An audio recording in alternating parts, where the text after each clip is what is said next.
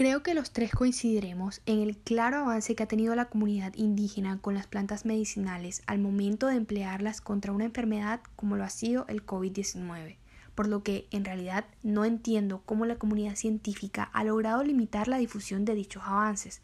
Oscar, me gustaría saber qué opinas tú al respecto. Estoy de acuerdo contigo, María Paula.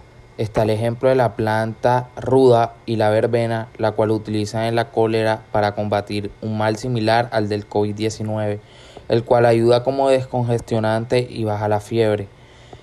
También quisiera saber qué opinas, Elías, del punto de vista de María Paula. Gracias, Oscar. Continuando con el punto de María Paula, pienso que el problema yace en el momento en que se marca un camino al que nadie puede desviarse. Un ejemplo de esto son las cantidades de críticas que recibió la ministra de Cultura, al saltarse algunos pasos del método científico para querer lograr una cura para el cáncer.